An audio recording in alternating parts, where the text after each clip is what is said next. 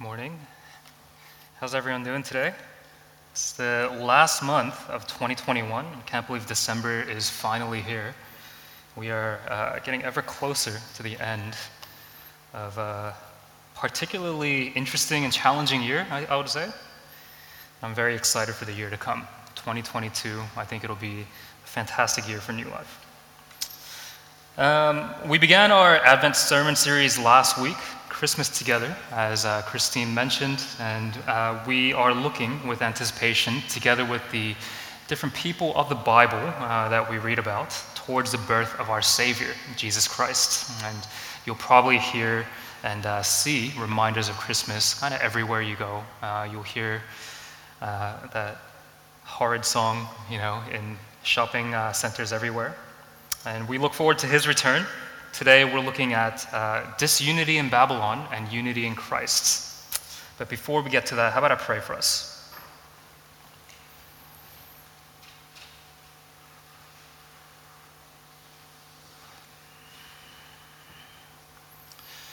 Father God, uh, it's upon your word that we stand. Uh, it's your word that gives us a foundation for life, and it's your word that breathes new life into us, God. You remind us, Lord, uh, throughout this season about your Son Jesus who came and died and resurrected again that we might have life. Sometimes, even throughout the season, uh, we might be unable to see who you are. We might become distracted by the things of this earth, God. And for these things, we repent and we turn to you, God, asking for you to turn our full, undivided attention back to you once again. You're the good shepherd. You're the one who goes out for your lost sheep. And among these, we count ourselves as well, God. But Lord, uh, we as a church, we long to mature. We long to hear from you in amazing and deeper ways, God. Uh, we long to be addressed by you as maturing adults. But at the same time, we want to be accepted by you as disobedient children uh, when we go astray. Would you accept us into your arms once again as we commit ourselves to you? Help us, Lord, to stand upon the rock of your word, and help us, Lord, to receive your spirit, that we might know you and that we might receive new life in you. Would you be with us throughout this service, guide us through your word, help us, Lord, to love you and love one another, to find true unity in you. It's in Jesus' name we pray. Amen. Amen. You know, recently um, we had a few issues with our phone plans. Um, we had a few issues. We share in a bit of a family phone plan with the rest of my family. And for about a month, um, only one of our phones actually had the internet. And for me, uh, when I'm away from you know, Wi-Fi, my phone would just struggle. You know, it would just struggle with internet speeds wherever I went. It got me thinking about times before uh, the internet was a thing. Okay, I don't know if any of you guys were born after the fact, and so the internet's just always been a thing for you guys. But I remember um, before all of this, and before the internet became just just everywhere. Before it was commercialized, the internet, if you didn't know, it began as a tool for sharing academic and military networks. This is how it kind of started. It was only after commercialization that it began to seep into every area of our lives. It became this ubiquitous thing. Uh, communication began to be redefined by the internet in a huge way. Okay, sometimes even superseding whatever came before it. So think about things like telephone communication. You know, probably none of your families are actually using calling cards anymore to call Korea or call overseas. I remember when that was a huge thing, and we'd have to go and buy these $50 calling cards that just ran out so quickly as well. Uh, now everyone just does it over the internet. Music, you know, it was unheard of to listen to so much music. We were just overwhelmed. You can listen to, you know, some guy in his garage in Portland, Oregon, just banging away on his little keys or whatever it is. Television, news, all of these things have become superseded and uh, changed by the internet. We've come to a place where the internet has grown to the point that it's been declared a basic human right by the United Nations. So it's actually a human right you can tell that to your internet service provider if they're struggling to provide you with something. As of 2019, if you were to download everything that search engines could actually get their hands on, it would take you about 11 trillion years, which is, you know, in 11 trillion years, that's, well, how old my son will be, 11 trillion years old. Uh, there's literally more information available online than there are people to actually utilize all of this information. So we can have all the people in the world try to use all the information. We'll never get there. It's just ever expanding. There's always constantly people online adding more information moment by moment, day by day, and it's just constantly growing.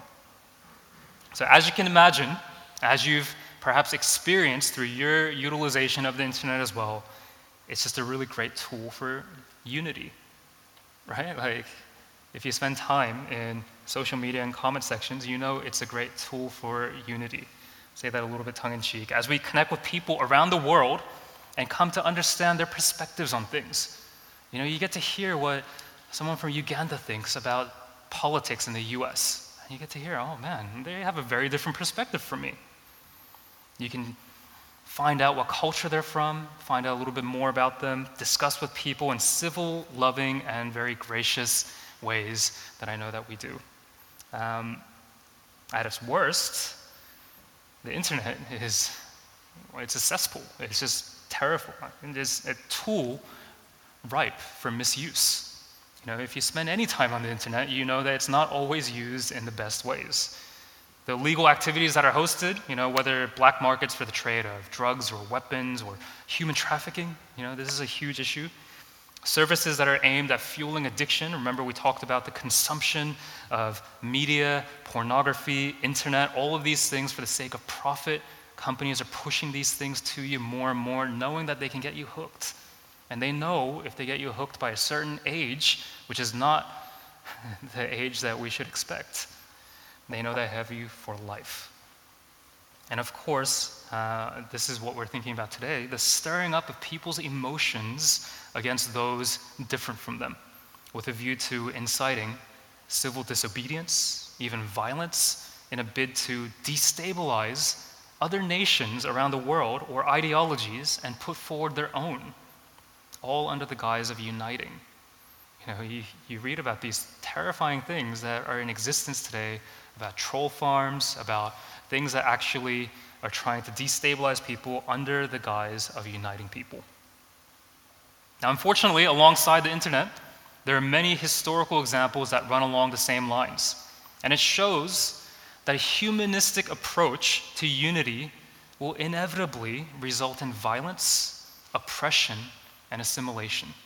These are kind of the three things that come along with a humanistic approach to unity. Because, as every good endeavor, um, unfortunately, they go along the same lines. We see this strongly in the first of our passages today. So, read along with me Genesis 11. Um, I'll read up to verse 4. The whole earth had the same language and vocabulary. As people migrated from the east, they found a valley in the land of Shinar and settled there. They said to each other, Come, let's make oven fired bricks. They used brick for stone and asphalt for mortar. And they said, Come, let's build ourselves a city and a tower with its top in the sky. Let's make a name for ourselves. Otherwise, we will be scattered throughout the earth. So, at this time, the Bible is describing to us when the world had a, the same language and vocabulary. Can you just imagine that you go anywhere in the world and you can speak the language? a group of people thought to create their own vision of unity. It's a unity that glorified their own city above all, with a tower with its top in the sky. And actually, that word translated as top for us in our English Bibles. In the Hebrew, it's rosh. Okay, you can say rosh. Uh, look at someone next to you and tell them you have a beautiful rosh. Go ahead and do that.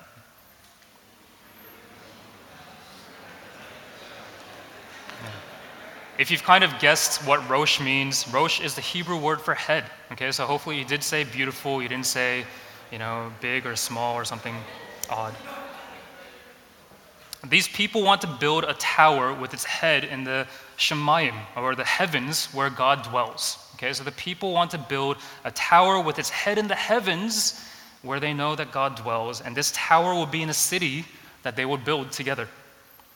Now, when you read this for the first time, what is wrong with what they're doing? Isn't unity a good thing? Isn't this a beautiful thing? People coming together, speaking the same language, and saying, hey, let's be united. Let's do this together. But the last time if you read through the first 11 chapters of the Bible, the last time that we heard mention of a city being built in Genesis was in chapter 4, when Cain built a city, going against God's directive to accept his punishment to become a wanderer over the earth after murdering his brother. Remember, God said to him, You will be a wanderer for the rest of his life. So Cain, what did he do? He built a city and dwelt there. So there's a bit of an ominous note. Is this what's happening here in Babylon also in defiance of God? Because that's the thing that immediately comes to mind when we read this. This is humanity's attempt to make a name for themselves rather than to glorify God's name. So Cain's prior def- uh, defiance set the scene for us perfectly. It becomes kind of a, a, a foreshadowing of what's to come, since the people of Babylon are also acting in defiance of God. So the author paints the picture for us by describing the actual by not describing, I should say, the actual building of the city and the tower. Do you notice this? They talk about building the city and the tower, but we never actually see the action of building. Why? Because this is similar to God. God does this in the opening chapters of Genesis, creating through simply speaking.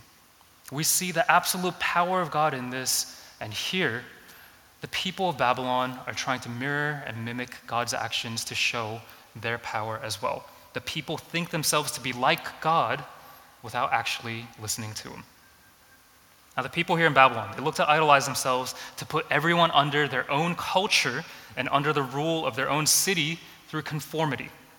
It's an idolatry of their own culture as they attempt to bring a false sense of unity through assimilation, making everything one under themselves. There's no, you know, let's gather together and we'll celebrate our differences. It's let's gather together, everyone will be under the rule of our city. Now, besides the internet example, we've seen other similar things to this Babylonian tower in modern times.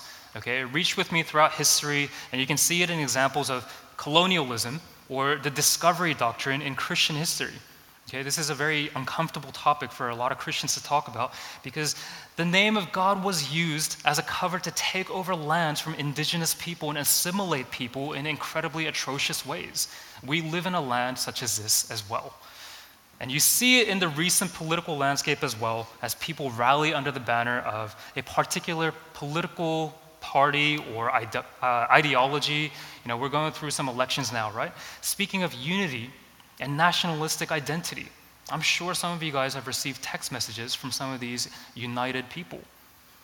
Humanity's attempts at unity are not pretty. It will never be pretty. Violence and assimilation are just often weapons that are used under the banner of peace. You know, you can look up quotes about war and peace, and you'll always find people saying, in order to achieve peace, you need to make a little bit of war and they'll dress it up with whatever euphemisms possible to say we need to make war in order to actually have peace. But unity in God brings true unity through diversity rather than assimilation. Think about it. Is it really unity if you have everyone looking and sounding and acting the same, carrying on with the exact same culture? If everyone is exactly the same, is that unity? No, it's not. That's not unity, that's homogenous, that's actually just conformity rather than unity. True unity is diversity coming together and not dividing, but celebrating differences together. In God, there's togetherness, there's love, there's welcoming and blessing. In essentials, unity. In non essentials, diversity. And in all things, love. This should be the catch cry of all Christians everywhere we should be able to come together and celebrate differences in things that are non essential, and in the essential things of God, be able to unite under one banner.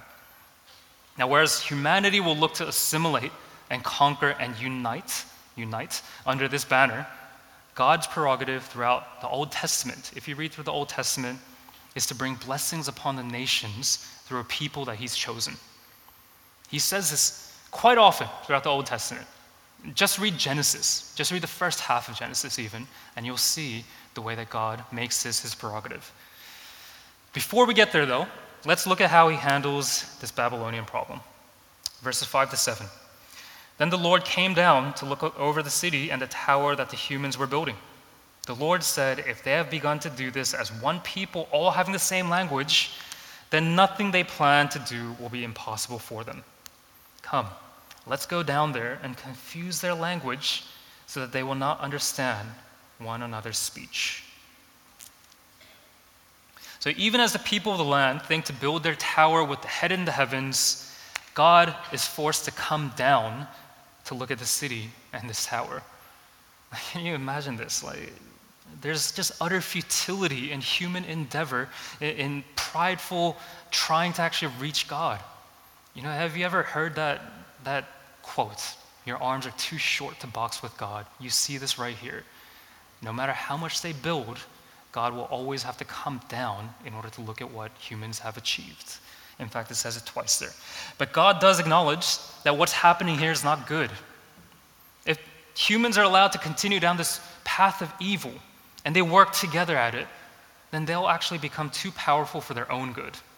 And nothing will be able to hold back their evil works.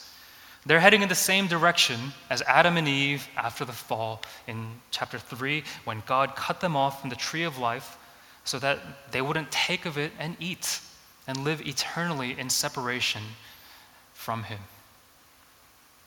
So, this is God's protection of humanity in keeping us from, become, from becoming arrogantly comfortable in our sin and in our vaulting ambition towards sin. He confuses the language of the people to make sure that there's a way back to Him rather than allowing themselves to become completely self reliant on their sinful works. Can you imagine if they were able to achieve this great tower? They would always be able to look at it as a monument to their own greatness they would constantly think, see, we did not need God at all. Now, when we look into God's actions here, we can see the heart of love that's willing even to endure the misunderstanding that will come his way from doing such a thing. You know, I'm sure, like, it, when I read this the first few times, I thought, why is God acting this way? It seems so petty. You know, why would he go th- down there and just mess them up? They're not doing anything wrong. But he endures this misunderstanding because he knows that the alternative is this great potential for human evil, just as before the flood a few chapters ago. God saw that every inclination of the human mind was nothing but evil all the time. And so he knows that he must take action to hold us back. Now, you guys know I'm a bit of a you know, a poetry nerd, linguistics are things that I really enjoy. Uh, there's great wordplay here that suggests all this as well. It kind of comes across into English, you know, Babel, you know, Babylon. It kind of comes across, okay? But in the Hebrew, there's wordplay between the word for Babylon in Hebrew, Babel, as I mentioned, and confused, which is Balal, okay? Babel and Balal. And then people say, let's make bricks, Nobena in Hebrew, and God says, let us confuse, which is Nabela. All the while, Hebrew speakers would be reading through this and recognizing hang on a second, our word for folly or foolishness is all throughout this as well Nabela. Everything sounds kind of similar and it's kind of interchangeable because this entire story is written in such a way to bring human folly into the background of your mind, looming over everything that you hear and read. Everything that the people are doing here. It just strikes of human foolishness, the foolishness of the prideful who would assume that they can make plans against God's own plans for them. But the good news is, the story doesn't leave the people stranded in their misery either. It emphasizes God's protective love over humanity in making sure that they don't just build to their deaths. Can you just imagine if they just keep building and God just lets them? What humanity meant for evil, God turned to good.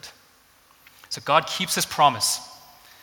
He had plans, if you remember in the very, very beginning of Genesis, for humans to go, to be fruitful, to multiply, and to fill the earth, like he had said to Adam and Eve. And he said it again to Noah after the flood.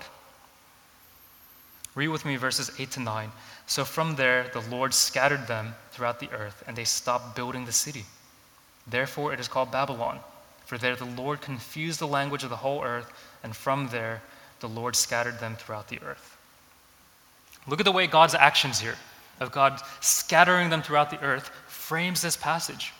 Says it there in the very beginning, says it there at the very end. It's a consequence of the people's actions, but it's not only a consequence, it's also keeping with the command that he gave to his people previously. You're not going to carry it out. I'll carry it out for you. This is His graciousness at work. Have you ever thought about why it's so important to God that this happens? Why is this such a big thing? Why does He want us to go forth, be fruitful, and multiply and fill the earth? Couldn't He have just done it with Adam and Eve and just had a happy little couple in the garden forever? But no, people are sent to be fruitful and multiply. It's not to prepare for you know, this year and social distancing, but God desires to bless all of humanity in its diversity through his people who know him.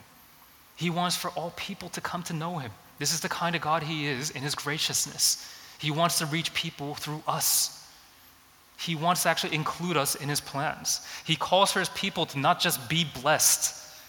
This is not the end goal of our lives to be blessed, but to bless others as well.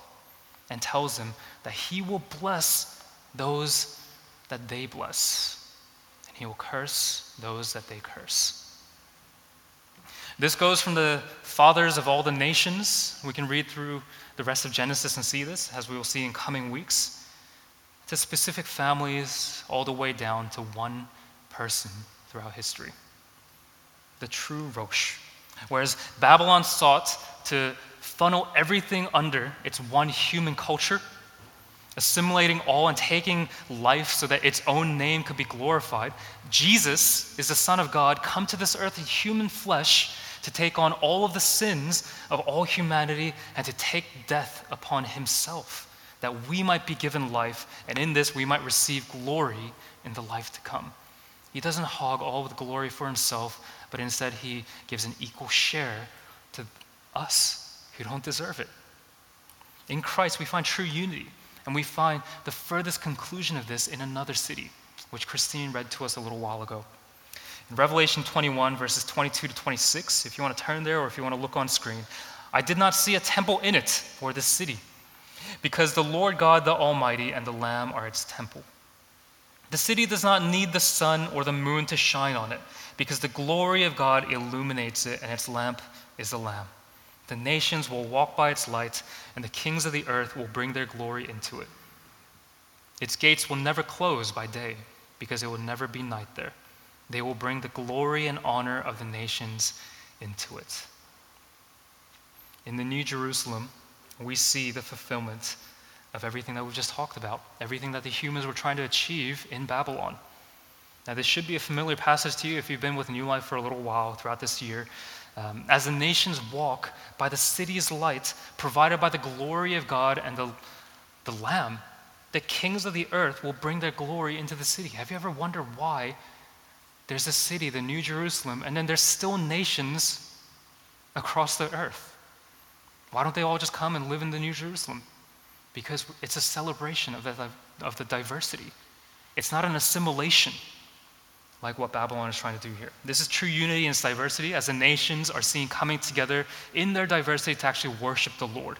Where Babylon sought to place the Rosh of its tower in the skies in order to elevate itself, Christ is a true Rosh, the true head, for he is the head of the church. And we already see this and we already experience this without a building that stretches to the heavens. We have no need for such a tower because we are part of the church together. The body that we're a part of as Christians, remember the sermon last week, the true head is Christ. Now, we read the account of the tower in Babylon during Advent this year. And I know this is a bit of a strange passage to read during Advent as we look forward to Christmas because you can see the flood that came wasn't the medicine for human sin and arrogance. It didn't solve these issues. In fact, it was still very alive and well here in Babylon, as you can see. Throughout the rest of the Old Testament, you see the way Babylon continues to fall, coming to become the icon of foolishness and evil. We see this all throughout the rest of the Old Testament, especially in Isaiah. While here, the tower is built with the hope of reaching heaven. By the end of the Bible, the other bookend of the Bible, as Christine put it, Babylon is seen as a symbol for humanity's sins piled up to the heavens. Whereas the people sought to build a physical tower that stretched all the way to the heavens, the people actually ended up building a spiritual tower with sins piled all the way up to the heavens, as Revelation 18 tells us. Now, seeing all of this, this is where we should be at. The people of the Bible looked forward in hopes of a Messiah yet to come. They weren't sure about this Messiah, they just knew what God had promised, and God had kept his promises before. And here we go. Today we look back to this Messiah. In Jesus, we find this fulfillment, and we will celebrate this on Christmas Day. But for us today, we look forward to his return when Babylon will fall, when the New Jerusalem will bring true unity and blessings upon this world. This is what we look forward to, and this is what we can experience here in the church as we build towards the true head over us, Christ. There's no application point here. I just pray that we will all pray together and we'll be able to see this vision fulfilled. Why don't you join with me in prayer?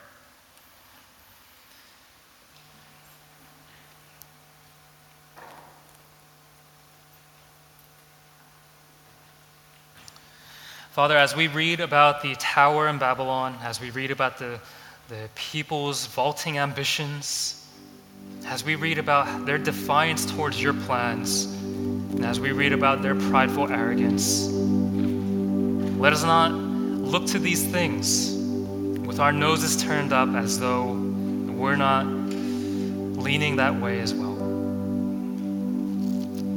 In the consumerism of the holiday season, in the way that we look to bring comfort upon ourselves, in the way that we turn our attention away from you towards our own endeavors, would you admonish us? Would you meet us with soft discipline in a gentle way. Lead us back to you, God, and help us, Lord, to turn to you and recognize your graciousness in the way that you confuse our plans and make your plans go forth.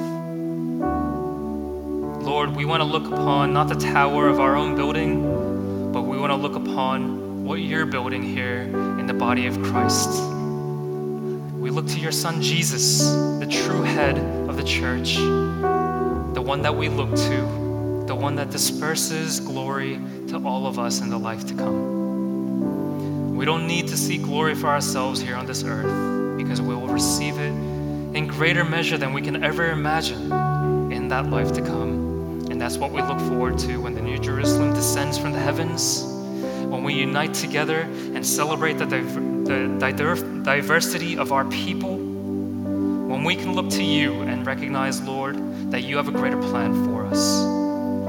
Would you guide us? Help us, Lord, to look to your plans first, to really cling to you, and to see that you have what's best in mind for us. Help us to be a prayerful people, to be a people that don't turn to our own ambitions, but turn to you first say that we love you. And we do love you. And it's in Jesus' name we pray. Amen.